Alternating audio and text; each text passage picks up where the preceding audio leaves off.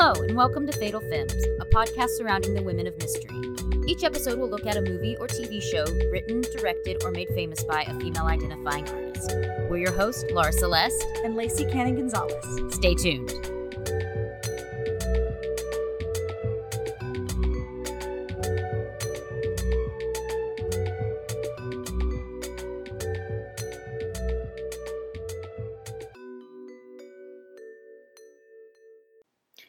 A quick note before we get started we are only able to do this podcast because of the support of you, our listeners. We'd like to thank each and every one of our Patreon donors that help keep this show going. Through Patreon, we are able to offer our supporters bonus content like mini episodes and even the chance to program an episode with monthly donations that help us keep the lights on. If you're interested in joining our Patreon family, please click the link in the show notes. And while you're at it, please leave a rating and or comment on whatever platform you're listening to this podcast on. That helps us gain helpful insight about the show and boost our visibility. Thanks for listening and enjoy the episode. Hello, everybody. We have with us for this special Noir November episode somebody who's been on the show with us before, author Halley Sutton. She is a writer and editor who lives in Los Angeles. She's also a Pitch Wars mentor and holds a bachelor's degree in creative writing from the University of California, Santa Cruz, and a master's degree in writing from Otis College of Art and Design. Her debut novel, The Lady Upstairs, is coming out on November 17th. That's right? That is correct. Excellent. And I know I have pre ordered my copy from a local bookstore, Book People here in Austin. I just have to curbside drive up and get it on that day. So I'm super excited. Well, thank you so much, Laura. That's so wonderful. Thank you so much for having me. Thank you for pre ordering my book. That is so special. Thank you. No, I remember hearing you talk about this book on the Unlikable Female Characters podcast mm-hmm. a while back. I don't even know. Years, a couple years probably. Yeah, and thinking it sounded so cool. And so then whenever there was a chance for me to actually get it, I was like, yes, yes, this is happening. Wonderful. Thank you. But anyway, to give y'all a synopsis of the book, it is a modern day noir featuring a cat and mouse chase. Oh, this also says it's twisty. uh, it's a dark debut thriller that tells the story of a woman who makes a living taking down terrible men. Yes. then finds herself in over her head with blood all over her hands. The only way out to pull off one final con. Yes. That sounds so good. Thank you, thank you. Uh, well, in in keeping with uh, the title of your podcast, is very much about femme fatales and uh, women running the show behind the scenes. I love it. I yeah, I'm very excited to read it, and it's going to be the second in I don't know if she's a serial killer, but it does say that she takes down terrible men. So I'm currently reading Layne Fargo's book, They Never Learn. Oh, wonderful. So I'm like, yes, lots of ladies taking down bad guys. I like it. Yes, definitely. Uh, I wouldn't call Joe a serial killer, my main character, uh, in the same way that Scarlet is very much a serial killer and they never learn, but definitely a lot of threads shared there in kind of twisty feminist revenge thrillers. And was Layne your mentor in Pitch Wars? She was. I was lucky enough to work with Layne as my mentor in Pitch Wars. And actually, this year we are uh, mentoring together for the second year in a row. Last year we mentored um, a woman named Heather uh, Len Levy, whose book Walking Through Needles will be coming out from Polis Agora Press in 2021. I'm don't remember the exact date, but definitely is one to watch for. And we just announced that we're going to be working on a like a 1920s flapper feminist noir with this very talented writer named Alesia. Oh goodness, I am going to butcher her last name. Liuzna. Alesia Liuzna. I am sorry, Alesia, in advance for not getting your name correct, but very excited to work with her. But yes, I got to work with Layne as my um, Pitch Wars mentor, and she really, really helped me kind of whip the book into the shape that it needed to be to be the version that is coming out uh, November 17th. So, yeah, it makes sense that there may be a little bit of similarities in y'all's style there. Yes. I guess for people who don't know, can you tell us a little bit about Pitch Wars? Sure. Pitch Wars is an online mentoring program that goes every year, and uh, people volunteer to be mentors. There's usually, I think, like 110, 115 mentors from all over the world, and it's published writers, agents, editors, anyone who kind of has a professional writing background. They pick one person out of their slush pile to work with every year. So I think this year we had more than 4,000 applications. And when you apply to be in Pitch Wars, you get to pick up to four mentors that you might want to work with and you send them your query like a short synopsis of your book in the first 10 pages. Yeah just an online mentoring program. It goes usually like three to four months of revising before an agent showcase at the end which kind of gives you a,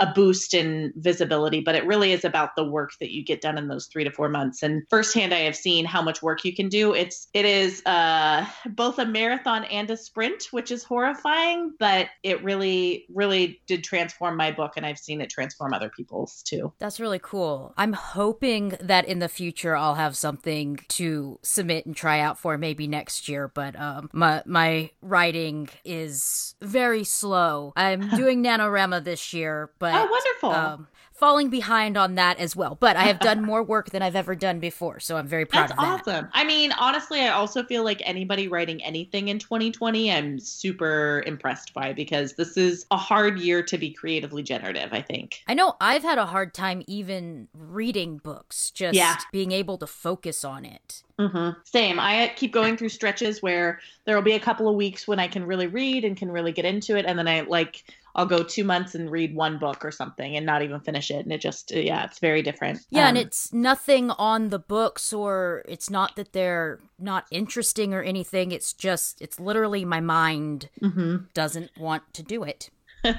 I think I think we're going to come out of this uh, coronavirus pandemic whenever we do come out of it, and I think like all of our stamina will have been readjusted for everything, whether it's the focus for reading books or like I'm finding that social situations are more tiring even though I need them more, you know? It just I don't know, it's going to be a big recalibration Yes, what we all look like on the other side of this will be very interesting to see. when we have to wear pants again, you know, for business meetings.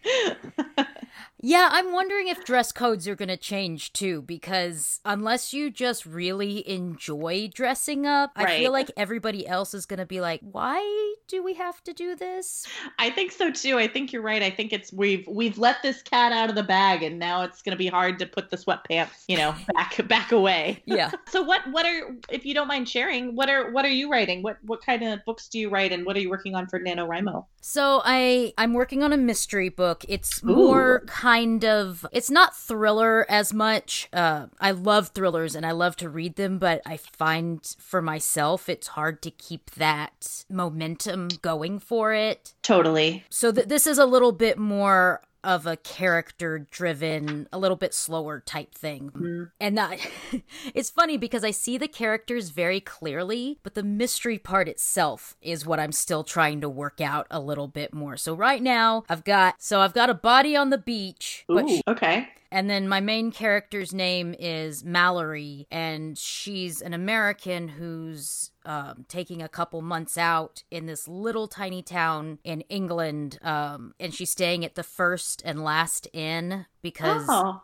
it's so far. It's like one of the farthest points in England. So they say that it's the first place and the last place in the country. oh, I like that. Is that based on a real place? Uh, yes, it is a real place. It's in the Cornwall area. So I spent some time in Penzance, which is a little ways from there about five years ago. And I took a bus out there, but I didn't stay. I just saw it and I was like, this place is so cool. This would be great for something. And then when I started writing, I was like, ooh, I want to set it here. I love that. All those little details you get to file away and that one day become useful. Yes. And then it's been so much fun too to go back and like look at pictures to remind myself of okay, what does this place look like? What's actually out there? Now I mm-hmm. just really want to go there. Well, that's kind of nice in the middle of this pandemic. You get to travel in your mind somewhere new. Yeah. Uh, I I hear you though on the having to put together a mystery. I there is some like screaming toddler part of me that always finds it very unjust that not only do I have to come up with a central mystery, but then I have to solve it. Like, what do you mean? I have to do both of these things? Yeah, I'm working on a screenplay with my writing partner right now that's like a, a gothic horror comedy. Ooh. And we were batting around some of the questions you ask yourself when you're formulating your story and your characters Mm-hmm. and stuff. And we were like, oh, this is supposed to be mysterious, but we have to take the mystery out of it for us. We have to Yes. find the answer. Right, right. It is it's hard to do both to like sow the clues and kind of create this atmosphere of mystery and then at the same time be working towards a solution that you know but not give that away to the reader but you also don't want it to feel like a cheat at the end. It's a lot of balancing. Yeah, and I don't know how your process works exactly, but I know some mystery writers have said that they like to start at the end and like plot backwards. What do you do?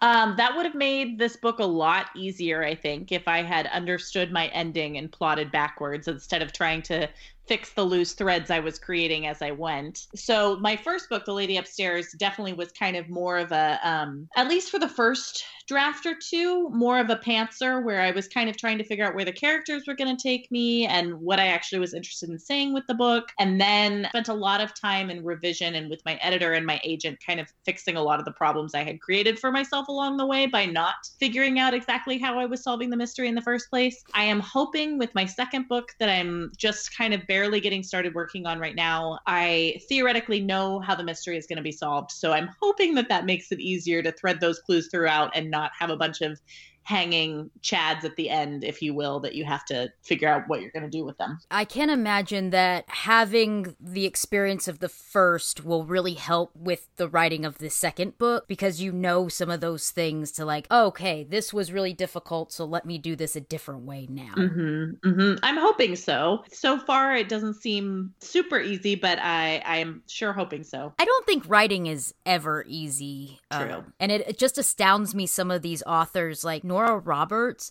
She's written, I don't even know how many books under the name Nora Roberts. And then she's written 50 something books under JD Robb. And I'm just like, how? Right, that is amazing. I'm super impressed, super jealous, and also just kind of stupefied. Like that is that the output required for that is uh, incredible. I think that she might actually still write her books, unlike, Mhm. you know, James Patterson, that Right. I don't know how his thing works, but Uh, I don't really know either. I I know there was some kerfuffle about his publishing imprint in the last couple months, but uh, I don't I don't know what his status is with ghostwriters exactly. what originally inspired you to write The Lady Upstairs? So I was it was kind of a confluence of a couple of different things. I had this really strong female voice in my head. There's a there's a scene in the book in which my main character Joe is kind of looking back at how she got started with the blackmail agency and her first meeting with Lou, who is her best friend at the agency and is really the one who kind of set her on this path. That um, first scene was actually a short story that I tried to write and rewrite and work over and over and over again. And I, I knew I had something with this character's voice, but I didn't really know what I wanted to do with it yet. The short story wasn't enough of a story and it felt like there was something more there. So I, I knew I had this person. And then I decided to move to LA for grad school to get my MFA from Otis College of Art and Design. I think that was one of the things that kind of made it click. Um, you know, that I have always had this love for noir films, noir literature. I am the kind of person who Googles murders when I can't fall asleep. So it was this kind of natural fit of like, oh, I think maybe she's actually in a noir. And then when I had that lens to look at it through, I was like, oh, absolutely. What she actually is, is she's a literal femme fatale. She's not just the femme fatale kind of projection of male anxiety happening around World War II. She's a literally, that's her job, is she is actually taking down men. And when I kind of had that put together with Joe's voice, that was kind of what got me through the first first couple drafts of it was trying to figure out how to marry those two things. So it was just kind of a, a couple of different things falling into place, I would say. I'm always very interested in how people got to the point of their book and that's that's one of the most interesting stories that I've heard about. Oh, this is how it came to be. Oh, Um, thank you. And the fact that the move really made it click for you. That's that's really cool. What Yeah, there was there was something about, you know, I grew up in rural Northern California and then I lived in the Bay Area for a few years after I graduated from UC Santa Cruz and so I didn't my I had spent time in Southern California, of course, but I didn't really understand it the same way that I understood San Francisco or Oakland or Humboldt County. Um, and so LA is just this kind of different beast of a city. It was never really city planned. It's kind of like 92 small cities stapled together. And so also kind of making it a noir, LA with its rich history of noir. That was kind of another lens through which I could also explore this new city I was living in. Oh, yeah. And there is so much noir set in the LA area. Yes. Kind of like Noir Central. Murder in the Sunshine. Yes. so, if you could describe the lady upstairs in three words, what would they be? Ooh, uh, sexy feminist noir. Oh, I love that. It's, it's all my keywords. Thank you. and what do you hope readers take away from the book? Yeah, that's a good question. You know, I hope that maybe it provokes some thought. I, I always talk about it as being a feminist noir, but there's a lot of elements of the book that I would say are actually not particularly feminist. And even my main character, Joe, who is working to blackmail bad men in Hollywood, I don't I don't know that I consider that the feminist route. But to me it's a feminist book because it centers the experience of women and they don't have to they don't have to fit a certain mold in order for those stories to be valuable to be told. So I guess maybe maybe I want the reader to come away with their own feeling either way about why it is or is not a feminist book. I don't I don't ever want to subscribe that I want them to take one certain thing. I guess I'm just very curious about what people's experience of the book would be. I mean, because it's one of those things that as a creator, once you let it go into the world, you you don't know what right. somebody will come away with or how it will impact them. And I'm sure that that will be fascinating to see, especially in your reviews and stuff, what people liked and what they connected to. Exactly. It's kind of like you're saying, fly little baby bird. And then once it's out there, it's, you know, it's still my book, but it also is the reader's book. And so whatever their experience of it is, is not, you know, I don't think I could ever say that that was wrong or not true because that's their experience of it. As for reviews, I am aggressively staying off Goodreads basically until the end of my life. I don't want to I am I am not a person who could read the reviews and really just take that well. Whereas as we talked about earlier, Layne Fargo, she gets a lot of joy out of reading all of the reviews, good and bad. I don't I don't know if I have that in me. yeah, I always wonder about that. I like to think that I would be able to take it well and just be like, uh-huh. "Oh, they said some horrible things, but whatever, I don't care." But I don't I don't know that I would be able to do that. yeah, I think I would be too much like my baby. so, did you have any books or TV shows or movies that inspired this book or kind of fits into the aesthetic of it? Oh, man, absolutely. So, one of my favorite books of all time, and the book that I kind of reread very frequently, but particularly for this project is like a touchstone book, is a book called Queenpin by Megan Abbott. Um, and it's one of her earlier novels, and it's about this kind of nameless narrator who gets drawn into an organized crime organization by this kind of seductive older woman. And it's kind of a 40s, 50s throwback. So it has a lot of um, period details, but she just has this great balance of character exploration and a really tight plot and this just like gorgeous, chewy language that, like, I just, that book is always a shot of creativity in the arm for me. Another one that I read and reread very frequently and that I think is a fabulous feminist noir is Miami Purity by Vicki Hendricks. That book was published in the 1990s and it like if you ask crime writers there are a lot of crime writers that's one of their favorite books but I don't think it's as widely read now as it should be. And it's uh, basically takes the plot of Double Indemnity and flips the focus to be on a woman who's pursuing a man who's bad news. And it is just really really well done. Just beautiful and dark and sexy and a like just kind of like fireworks in your veins reading it. It's I can't recommend it enough. It is just a great book. I also really loved the book Sunburn by Laura Lippman when I was reading this, which again is kind of a, a different take on, you know, double indemnity, the postman always rings twice. And I, I loved that book so much and some of Laura's language in there that I would stop some of I was reading it when I was in grad school and I would like stop some of my classmates in the halls and be like, listen to this sentence. And they were like, We get it, Halley, you're really into it. We get it. And so very fond feelings of that one. Sometimes I think my life on the internet is just me looking for a way to talk about my love for the film Body Heat, but uh, got to throw that one in there. As as you know, we've talked about Body Heat prior on a on a previous episode. Um, but I watched that movie probably, I don't know, 40, 50 times while I was writing this book. Just something about the rhythm of it, the characters, something really just kind of felt like it was helping me hammer out the noir stuff. And then um, as far as classic noir goes, I watched the film Gilda a lot. That one was really another kind of centering book about the experience of the femme fatale. I think because Gilda is such an interesting, complex character in that movie. And I'm not convinced the movie does her right, but it, it is, I love that film. I haven't seen that one, but it is on my list to watch this month. And oh, it's a classic. I also have some things added to my to be read list now. Thank you. yes, of course.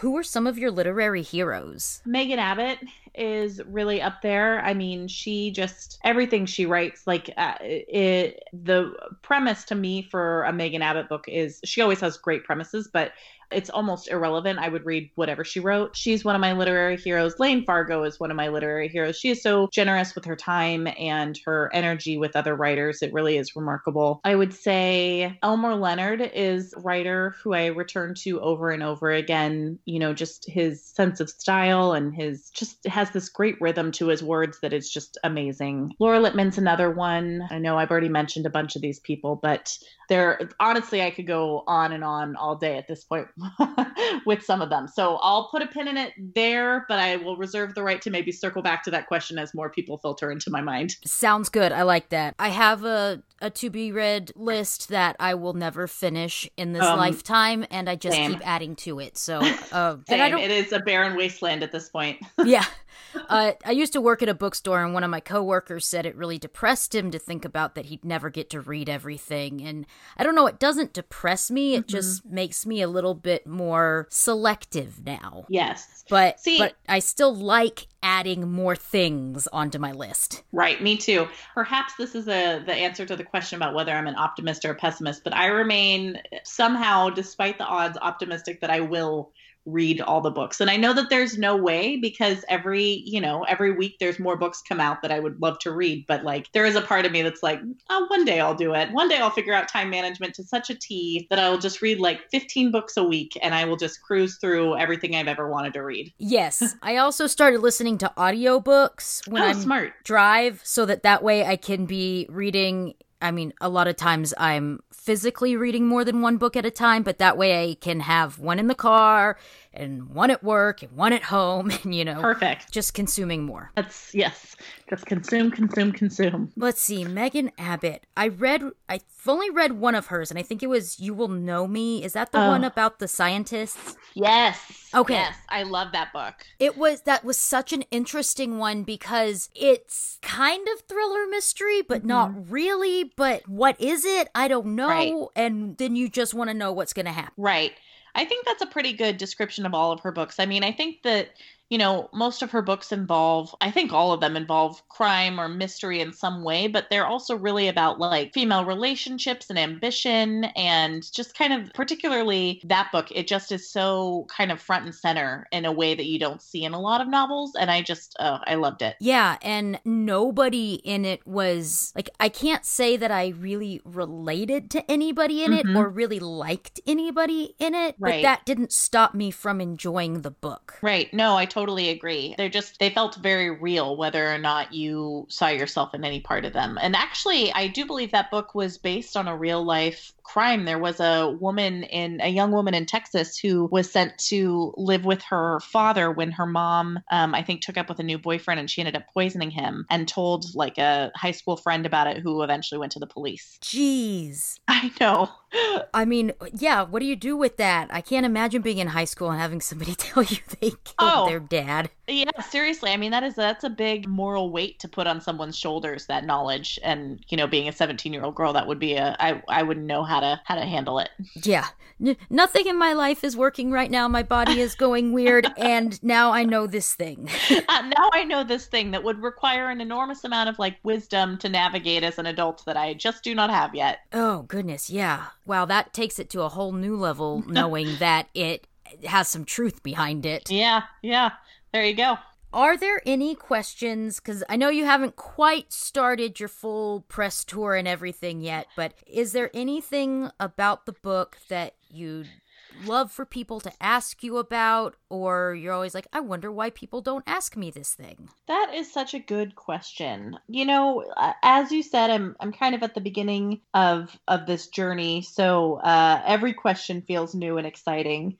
You know, I I don't know. I uh I haven't had a lot of people ask me yet about the cover, and all I want to do is talk about how beautiful of a cover uh, Putnam put together for me because I really am thrilled. I have heard I have heard stories from other friends who have published books that sometimes the cover that you get from your cover designer, they always want you to be happy, but often they have a different vision from it than you do. And really, my uh cover designer Erica Verbeck really knocked this one out of the park because it just is spectacular. It has this kind of like pink and purple, almost electric 80s or 90s feel to it that I really love, but it still feels modern at the same time. I just, I'm so thrilled. It is. It's really beautiful, and Thank I can't you. wait for it to be on my shelf. Um, do you get input into the cover, or do they just say, "Here it is. Hope you like it"? um, it's a little bit of both. Uh, so they definitely asked me Putnam, which I have had a great experience with Putnam. Uh, with my editor Danielle Dieterich has just been the best. My publicist Alora has been wonderful. Everybody that I've worked with at Putnam has been fantastic. So my editor asked me to kind of put together some examples of things I really liked in covers that I felt like might be comparable for my book, and then things that I didn't like, which was nice too to be able to do that you know, luckily when they sent me the mock up for the cover, I really loved it and I didn't really have very many notes. We ended up doing something slightly different with the font on on the front, but I I was so pleased with it that it wasn't like uh, I never had to find out what would have happened if I had said I really don't like this and kicked it back to them. Yeah, my experience it has been phenomenal. I know that in other people's experience that if they've been really unhappy with the cover, they'll kind of they'll rework it in different ways. But um, you know, cover designers are cover designers. They're experts. They they know what they're doing. And sometimes what they know will pop on a shelf is a little different than what an author had envisioned. Yeah, one of those things that they're hired to do a job for a reason. But Right. but also, yeah, this is your baby and you know you want the packaging on it to be how you feel represents the book. Right, right. Yeah, it's I mean it is the visual representation of your novel out in the world, you know. It's never don't judge a book by its cover is a saying, but we all do it. You know, it's part of the reason we pick up books. So it's hard not to not to have that be a really important part of the book experience. Yeah. And I actually have found some really amazing books just because I thought the cover was cool. Right? Same here. it's worked the other way sometimes too, Yes, but yes. um like I said before I worked in a bookstore for a while and it was funny to see trends in book covers. Yes. Like I, I made a display one time that was all white people staring at each other.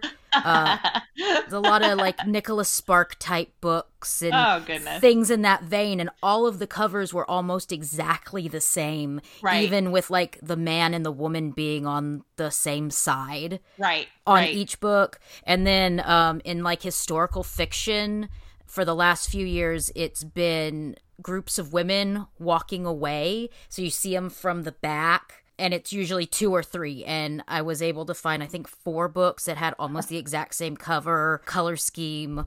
Um, it's like, okay, well, if you like this one, then you'll probably like all of these.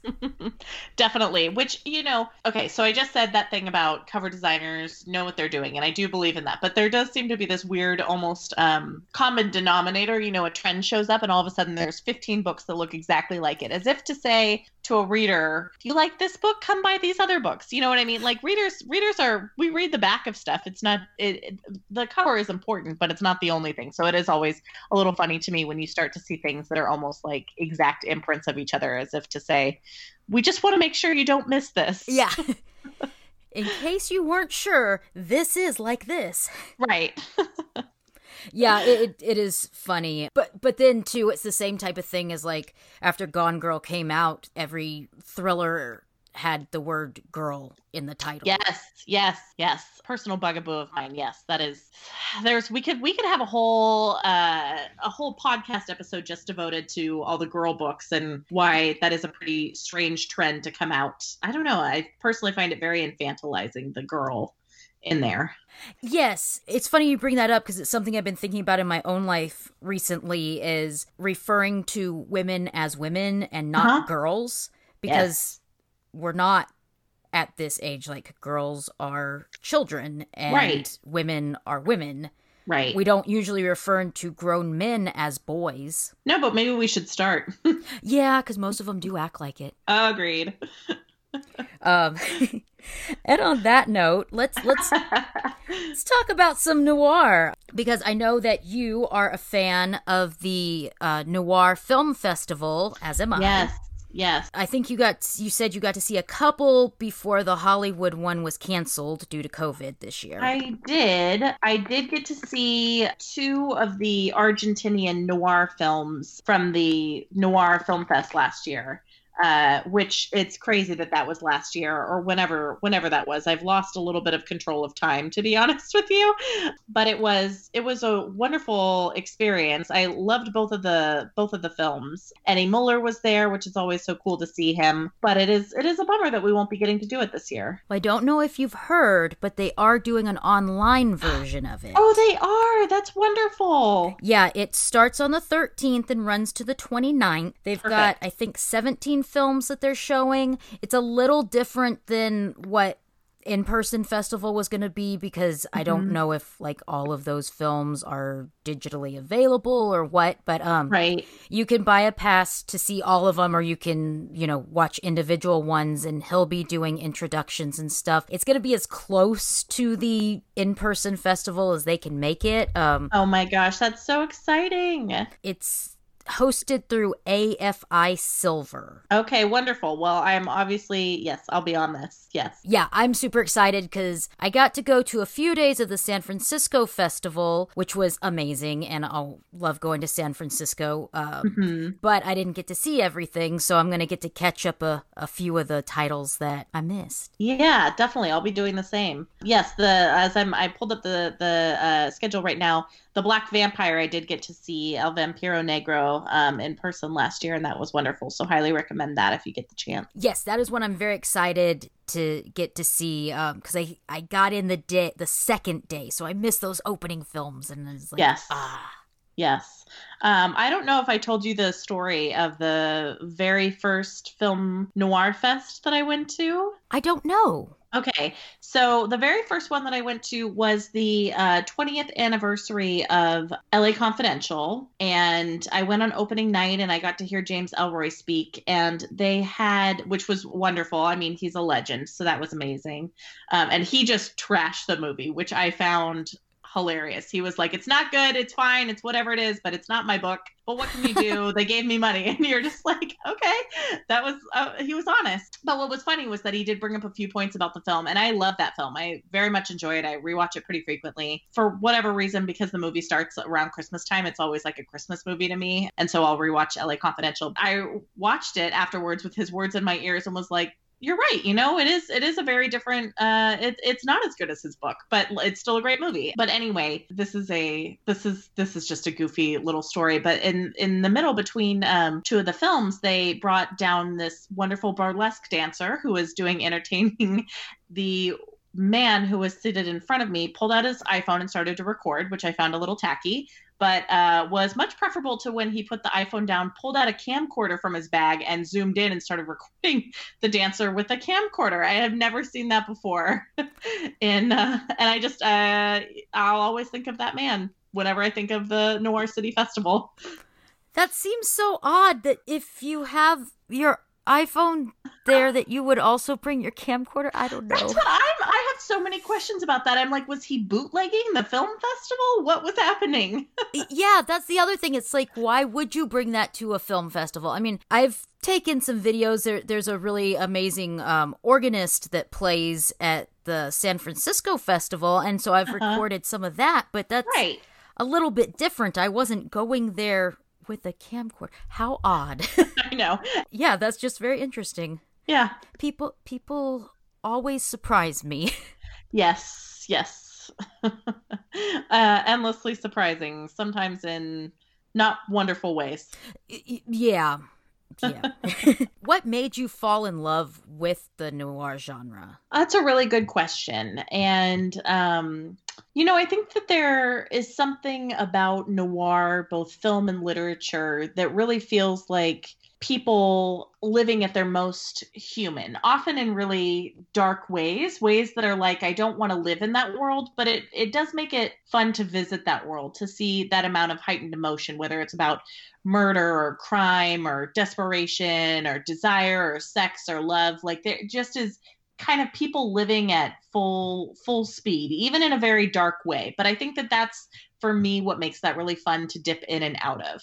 Like I said, I feel lucky that that is not what my life is like on a day to day basis, but uh, it does make it fun to visit for me. What about for you? Why? What? What resonates for you with the genre? I think some of what you were saying there too, because yes, obviously I am not involved in like bank heists or gangster stuff. I that I we am, can talk about on the podcast. Yeah. I'm about the farthest thing from a femme fatale that you can get, but it, oh, Sam.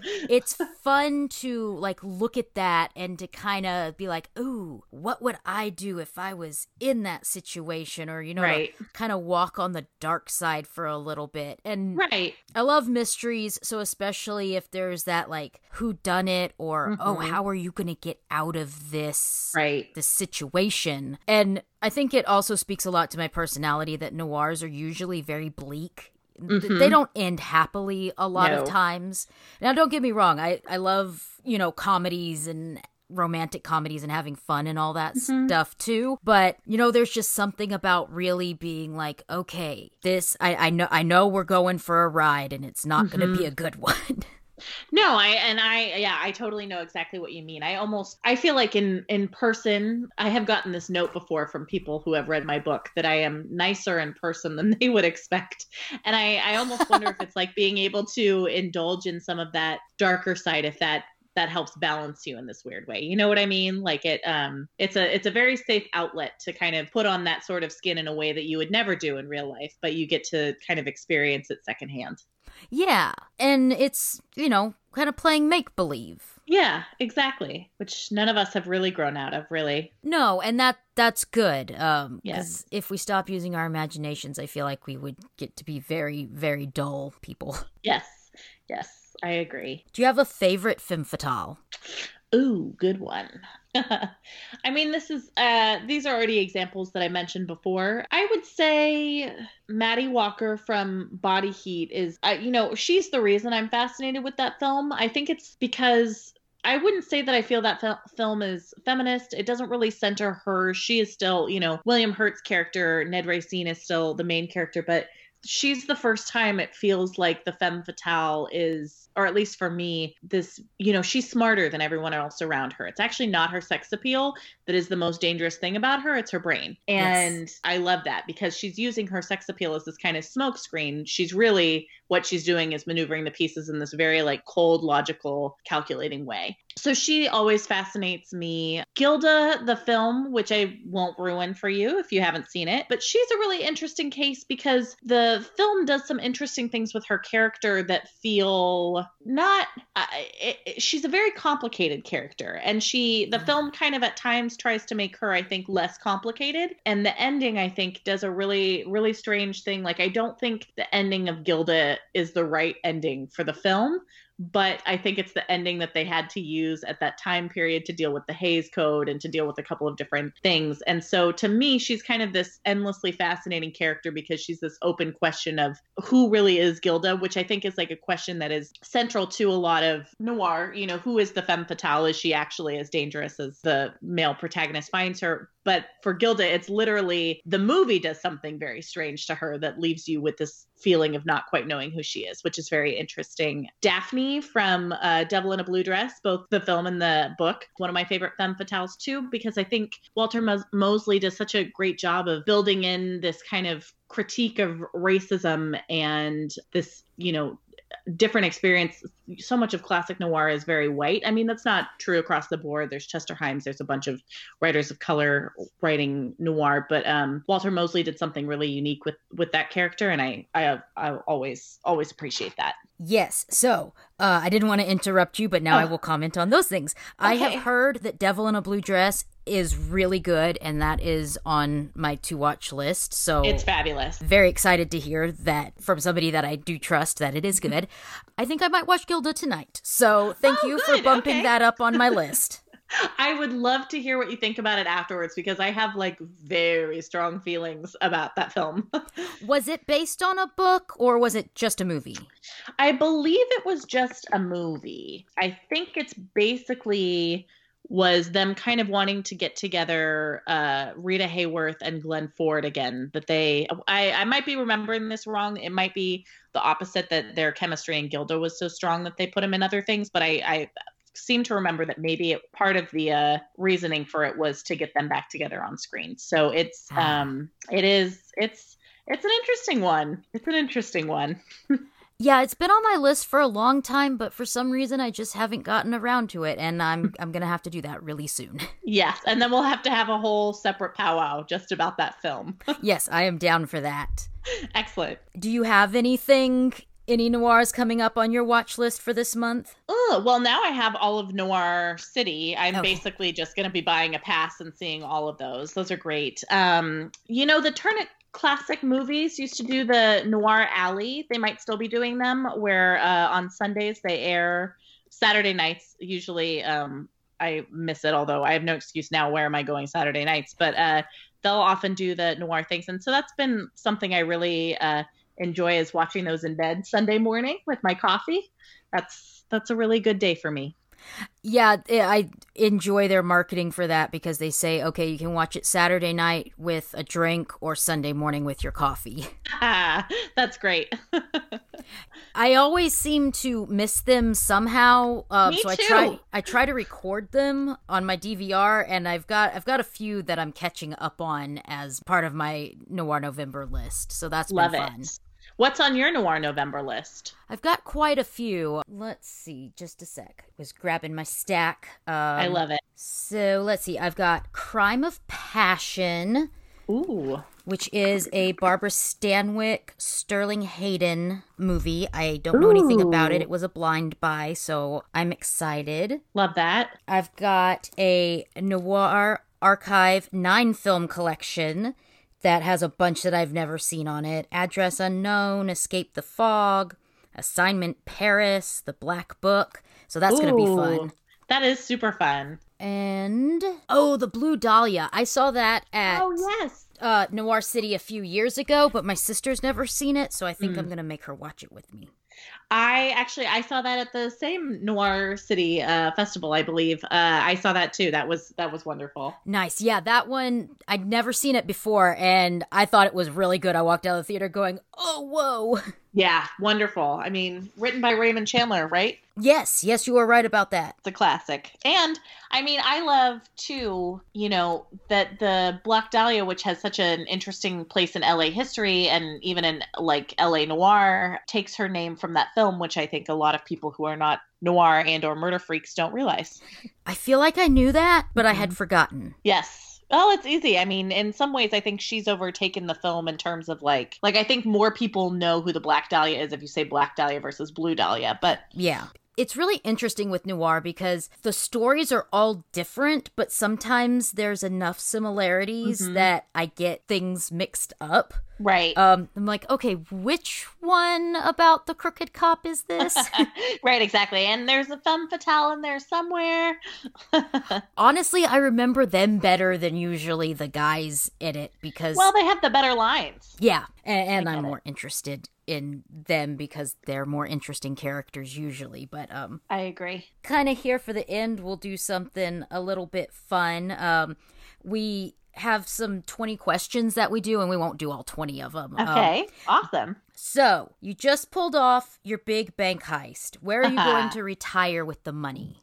Oh man, somewhere tropical. I feel like I probably shouldn't say on the podcast so the federales don't get me, but uh, I probably actually. So I would say somewhere tropical, like Hawaii or other tropical lands I haven't explored yet. But I also would honestly probably use it to travel around and see the world. I don't think I would stay in one place.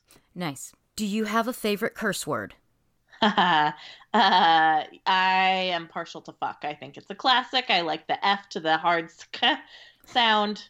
It's my favorite.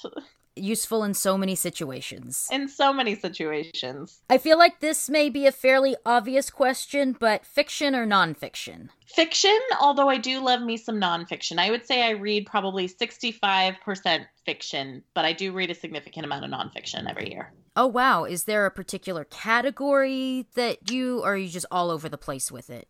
kind of all over the place. You know, um, if I had to pick one, I would say probably the biggest bucket goes to fact crime. Um, mm. But I, I, I am all over the place. If something catches my eye, I'll read it. So you do read a lot of like true crime books or i do i actually just read one um, people who eat darkness which is about young british woman who uh, around 2000 2001 goes to live in japan and work as a hostess at a bar um, and she goes missing and it becomes this very big international event and they finally hunt down the man responsible but it, it's it's a great book oh wow Who? as much as i love murder stuff sometimes the true crime murder gets to me a little bit because it's yeah. like oh this this actually happened to people definitely definitely and i i think that you know uh, the best true crime books i think take a heavy dose of that into account like um, this book definitely does. You know there's a huge amount of it more focused on the victim and the victim's family and the impact of her loss uh, which is which is important to see but also does make for some heavy reading because yeah it is it's not just a fake body in a in a movie. It's real you know there's a very human cost behind it. Yeah. So that is something that is a i feel like it can be difficult sometimes. Um, but I do really like the true crime books where mm-hmm. it's more of kind of like I guess swindling people yes. because okay that that is bad, but usually you don't die from that, and it's just kind of interesting how people can get away with that stuff. Yes. Have you ever listened to the podcast Scam Goddess? No, but that sounds great. it is a fabulous podcast hosted by um, a comedian. Her name is Laci. Let me make sure I get this right. Laci Mosley and every week she goes into her favorite scam. So she'll bring on often it's other stand-up comedians and they'll talk about a scam that they either were part of or that happened to them. Um, and she'll also go into historical scams. Like i think one of the early ones of course is anna delvey which we were all fascinated by for a hot minute. And honestly i still am. But uh you know just kind of goes into different different scams people have worked which i do agree. There is something more easily enjoyable about those things even though some of those are heartbreaking too you know when when people get conned out of money and like some of it can be really sad too but it, it but it, it's it's easier to uh enjoy i think than than murder in some ways and in many ways. Is is that you were talking about Anna, is that the book my friend Anna was based on?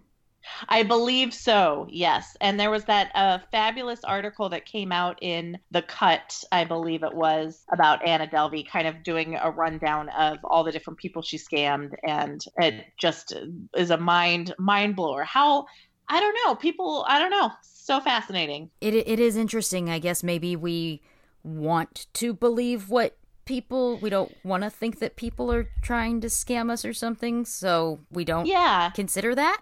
Yeah i i agree with you. I mean i think that they're like and i i think that that's actually maybe that's a good thing about humankind yeah. some some extent you know this ability to be trusting or, or to not want to believe that people are really as bad as they are. And on the other hand sometimes there's stories about stuff that come out that you're just like wow so you really you let this one go for a while, huh? you know, like Anna Delvey's borrowing thousands of dollars from people all over New York and surfing on couches, and I, I don't know, I, I, no, no shade to any of those people. I'm sure I could be taken advantage of. I just is, uh, it's all, it's just fascinating, kind of as from a psychological standpoint. Bad Blood. I don't know. Have you read that one? Yes, the Theranos book. Yes. What a trip that one is. Oh my goodness. Okay, I practice my Elizabeth Holmes voice with some regularity because that also is part of it, right? Like that she was putting on such an act that she would change her voice. I mean, that is just a fascinating story. Yeah.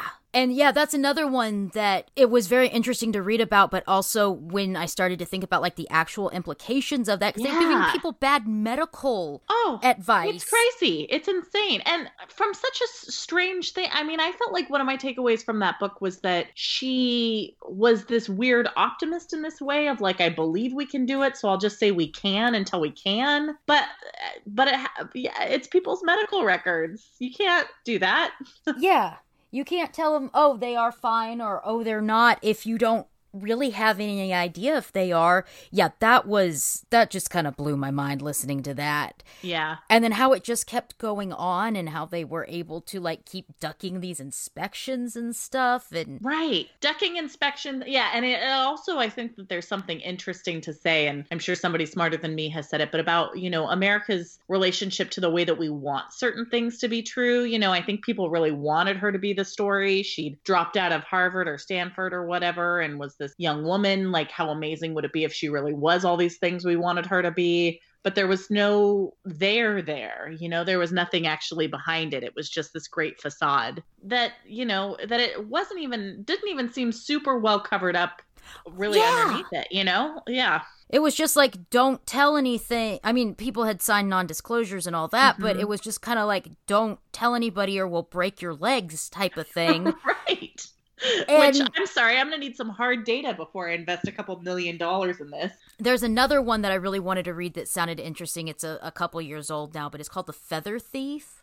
Oh, i don't know anything about this Um, it's a super bizarre sounding story because it was this guy who was a flute player who broke in to one of the big museums in London and Hmm. stole these rare bird feathers to make fishing lures. What Yeah, uh, apparently there was like these this pattern for these old fishing lures and people wanted these feathers but the bird was extinct. Yeah, and he broke in and stole the few feathers that this museum had. to go fishing Yeah, and it took years and I don't know if he actually even did anything with them or not. But it sounds it just sounds so bizarre. I'm like, okay, I have to I have to know more about this story. yeah same here oh my goodness fascinating But yeah, I- fascinating. I tend to like a little bit more like that because okay, it's really bad he stole these feathers, but ultimately, yeah, pro- probably didn't. I I don't know if he killed anybody, but I don't think he did. Right, right. The and like that is so fascinating too because it's you know there's something about that that I'm really interested in where it's it wasn't that he was reselling them it was uh, something totally different you know it's that's that's fascinating human beings are we're weirdos yeah. Oh amazing okay, so as a mystery writer, what is your weapon of choice? Ooh, hmm. Good question. I feel like forensics are one of the parts that I struggle with most as a writer because I want things to happen in an artistic way and not necessarily the way that they did happen. I'm going to go with poison. I feel like poison is my weapon of choice, which is, I don't know that that's the most original answer, but that's my weapon. Nice, I like it. I feel like poison isn't used very much in most modern books because I guess it's too easy to detect, or I don't know. It's Right. usually all like stabbing or gunshots, but but yeah, I like a good poison.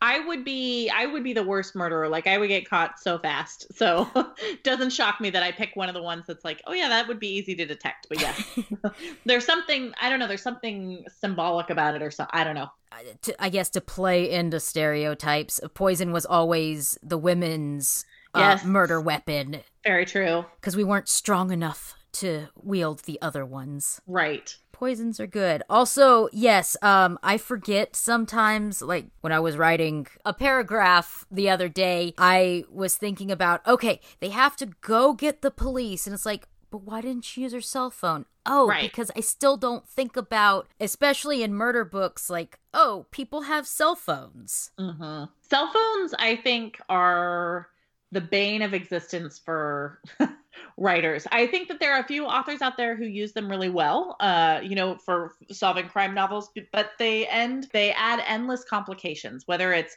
why wouldn't you call someone on the cell phone is like the number one solution to most plot holes that people can can come up with.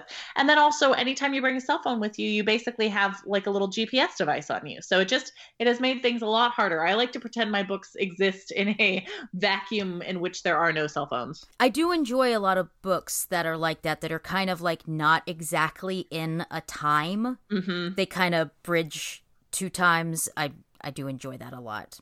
Well, that's good to hear because I am I am lazy and probably will continue doing that. I don't know I don't know if you're a horror person at all, but have you watched The Haunting of Bly Manor?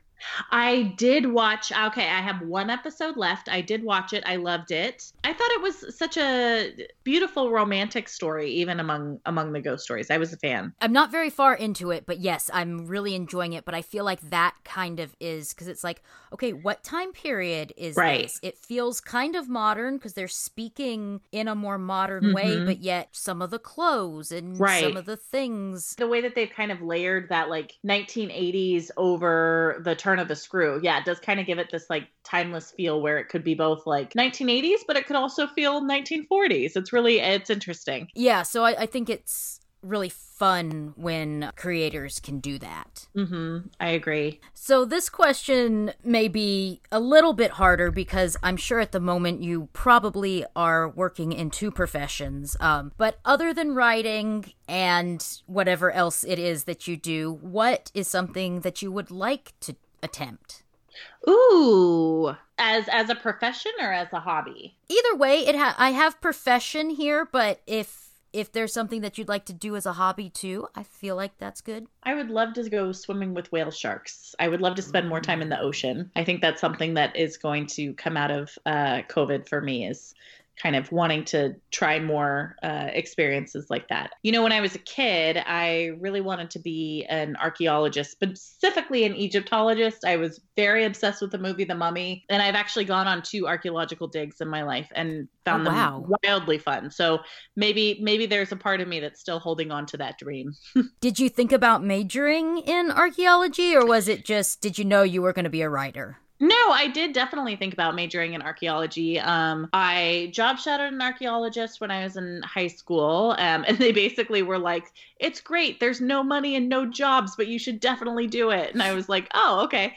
Uh, and then the summer before my senior year of high school, so I was just 17, I went on an archaeological dig in Hawaii, and while I really loved it, I think I came out of that going like, you know, I think the thing I, I really enjoyed doing that, but I think I enjoyed it as like a uh, break away from my life. Whereas reading and books and writing was like feeling like being very in my life, if that makes sense. Yeah. So one day you'll be Agatha Christie, where you'll write your books and then you'll go out and do archaeology stuff. oh yeah. That. I basically my long con from here on out is to set a book in a different country. Uh, every every book in a different country. That way I can just be like, oh, I guess I have to travel to that country for like three months. What a rough life. It's for the book, really. That is an excellent idea. I like the way you think. it's all a long con, Laura. So, what's a profession that you would not like to do? Ooh, I have no interest in being a politician. Uh, I think we need good leaders, and I think I I think that's never an area I've been called to. Um, I come from a family of teachers, and uh, my day job I work in education in higher education writing, um, and I love it. And I think education is the way we change the world. But I think I also have a pretty good sense of my strengths and how hard it is to be a teacher. And I think I know that that profession is probably not for me, but I think it is a fabulous profession that does not get enough. First of all, it doesn't get paid enough and it doesn't get enough respect. But uh, both of those things. But I, I also kind of know that probably I'm not, I'm not, I'm not cut from the cloth that could that could be a great teacher. Yeah, it's one of those things that I know a lot of really good teachers mm-hmm. and they're amazing people. I taught after school program, which was mm-hmm. like three hours with the kids, and I realized really fast that being an in classroom teacher was not for me. It's really hard, right? I mean, it's really hard. Yeah. Not only is it just, oh, okay, I'm actually in charge of all of these children for so long, but you have the school board and the principal and the Right. parents and Right. so it's so much more than the just the teaching, Right, which is and all of difficult enough. that you- Mm-hmm. Right. Difficult enough. And then all of these extra things that you, you know, have to take on in order to really participate, but is not necessarily part of your compensated time. And yeah, it's a lot. Great respect for all teachers, but I totally Yes. understand where you're coming from with that. Yeah. Yeah. I have too much respect to imagine that I would be good at this. Okay, if you were going to have dinner with three evil women, either real or fictional, it doesn't matter, who would you pick? Ooh, evil women, huh? Um, So or what society considers evil. right, right. I'm going to throw Cleopatra in there. I don't think Ooh, nice. I consider her evil, but I would say she has an interesting historical reputation. It's hard because to me the lines are so blurred about like, you know, people that I would consider heroes. Uh um who other people might have different ideas. Not the same, but um let's throw I don't think anyone consider well, okay.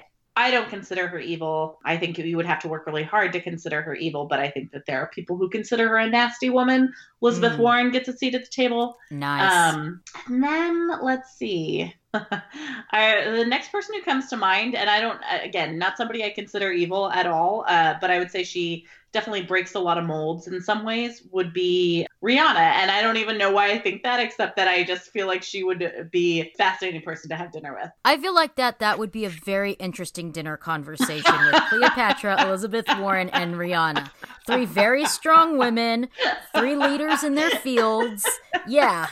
Yeah, that is that is uh where did that come from for me? But there we go. That's that's my answer. Nice. I, I I would be very interested to to be at that dinner party. yeah.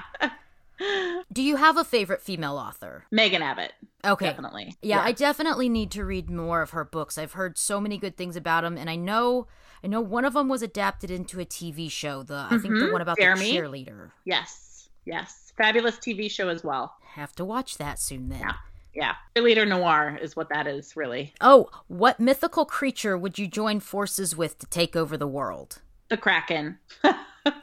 Not even a minute's hesitation. The Kraken, uh, the giant squid, and I, we would rule the world. I know giant squid is not the same as the Kraken, but they're they're cousins. Yeah. One is real, one is mythological. You hang out with the kraken, you probably get to hang out with the giant squids too. yeah, right. We would have that. Would also be a dinner party we could have. Yeah. I feel like, yeah, if you could rule the seas, it would be pretty easy to take over the rest of the world because then people couldn't get to places. Yeah, exactly. Almost worked on Game of Thrones. so, in a way that can't really kill you, Mm. how did you die? Ooh, buried under an avalanche of my books. I mean, living in California, that's like actually a reality yeah. a little bit, you know, if the earthquake comes, but Yeah, I, I feel like sometimes that that's going to happen. Just Yeah. all my books and DVDs just fall on me. Yeah. yep. Okay, and so lastly, if heaven exists, what would you like to hear God say when you arrive at the pearly gates? Welcome to the cupcake table. It is constantly refilling. Oh, that's nice. that yeah. Do you have a favorite flavor? You know, uh, I I don't really. I am uh, equal opportunity cupcake eater. So for you, is there a difference between cake and cupcakes? Uh, no, I'll also I'll also eat the cake. Okay. I am not picky. Halley will have her cake and eat it too. exactly, exactly. That's my version of heaven, I guess. yeah. Oh man, to just be able to eat stuff and not have to worry about if you're gonna gain forty pounds or if the sugar was gonna make you crash later. Right. Just game on. So before we wrap up, I just wanted to read some of the wonderful things people have said about your book so far. So Oh. it was one of Pop Sugar's most exciting books of this fall, fall 2020. And Crime Reads also has it on their most anticipated crime books of 2020 uh, list. Some of the reviews that you've gotten so far is Halley Sutton's The Lady Upstairs feels like an instant classic. The noir tale of a woman who delivers her own brand of vigilante justice to the most disgusting men in Los Angeles is full of shocking twists and turns that will leave you gasping and turning the pages. Mm. It says a sizzling debut. Sutton's assured and moody prose often channels the best classic LA noir, but this deliciously tawdry and twisty tale is entirely her own. Oh, I like those words, tawdry and twisty. I love that too. Very, very wonderful. And then another one said that your feminist femme fatale heroine will seduce and intoxicate you, and you'll love every second of it. I'm so excited. oh, thank you so much. Yes, those are. Uh, so many people have been so very generous to this book. It just really takes my breath away. Because I know that a lot of times they send out early copies to get blurbs and stuff to go on the mm-hmm. back. Is that kind of a terrifying process to be like, okay, what what am going to go on the back of my book. What are people going to say? It definitely is. You know, I, it was a terrifying process a little bit. It was also I something I enjoyed about it was that essentially I was getting to write fan mail to a bunch of authors I really loved and just like tell them like, and I loved your book so much and here's why, da da da da. But it is nerve wracking because you kind of wonder like, okay, well, what if they hate it? Or you know just like there's no guarantee and there shouldn't be uh you know when you ask somebody to read it if they'll if they'll like it or not but i had so many people be really generous that it really was mind-blowing. I you know a couple of them really made me tear up which was kind of amazing but i i did enjoy the part where i got to write uh love notes to so many authors i i admire so you get to do that now too. Yes, yes, I do. And do you get to pick who you send the book to, or is the publisher just like, okay, we're sending it to these other mystery writers? You don't get a say in who it is. No, they definitely you you do get to pick. Um, you know, they'll give you suggestions and they'll ask you, you know, and if you have personal relationships with people, that helps too because it's more likely, you know, like yeah. Megan Abbott is getting, you know, how many books a month on her desk. Like you're not going to have time to read all of them, so they definitely ask about that. But it it I don't think I sent letters to anyone that I wasn't personally a fan of. Okay. So, yeah. It's really interesting. There's a, you know, I know a little bit of stuff about the publishing world just from being a book reader and working mm-hmm. at a mm-hmm. Bookstore, but all this other little stuff, it's like, oh, it's so fascinating. I just like hearing about it.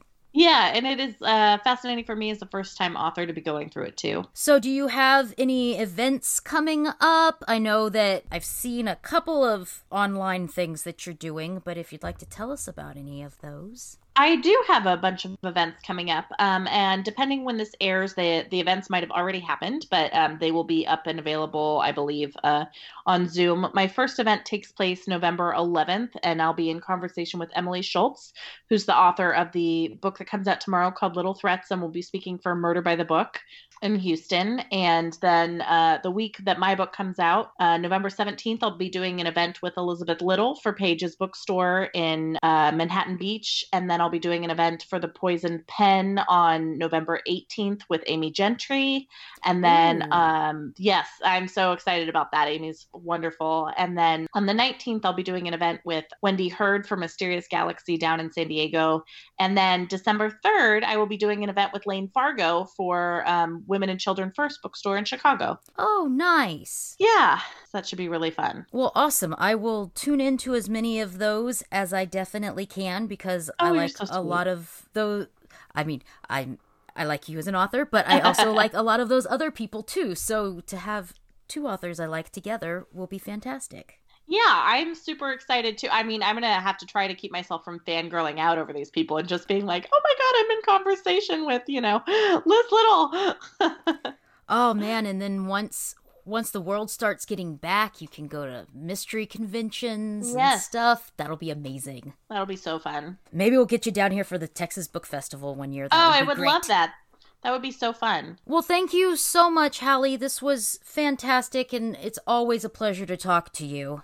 Thank you so much. It was so wonderful to speak with you, Laura. Thank you for having me back. Oh yeah, and we will have links in the show notes with about the different books that we talked about in case anybody is curious and like cuz I know I always listen to stuff and I'm like, "Wait, what what was that thing that they said 30 minutes ago?" Right. Um, so yeah, I'll link to all that stuff and to the events that are coming up. Hope that everything is going well in all the parts of the world that everybody is. So yeah, yeah, definitely. Well, thank you so much. I loved getting to speak with you. Oh yes, and thank you, and we will definitely have you back again sometime. Wonderful. I look forward to it.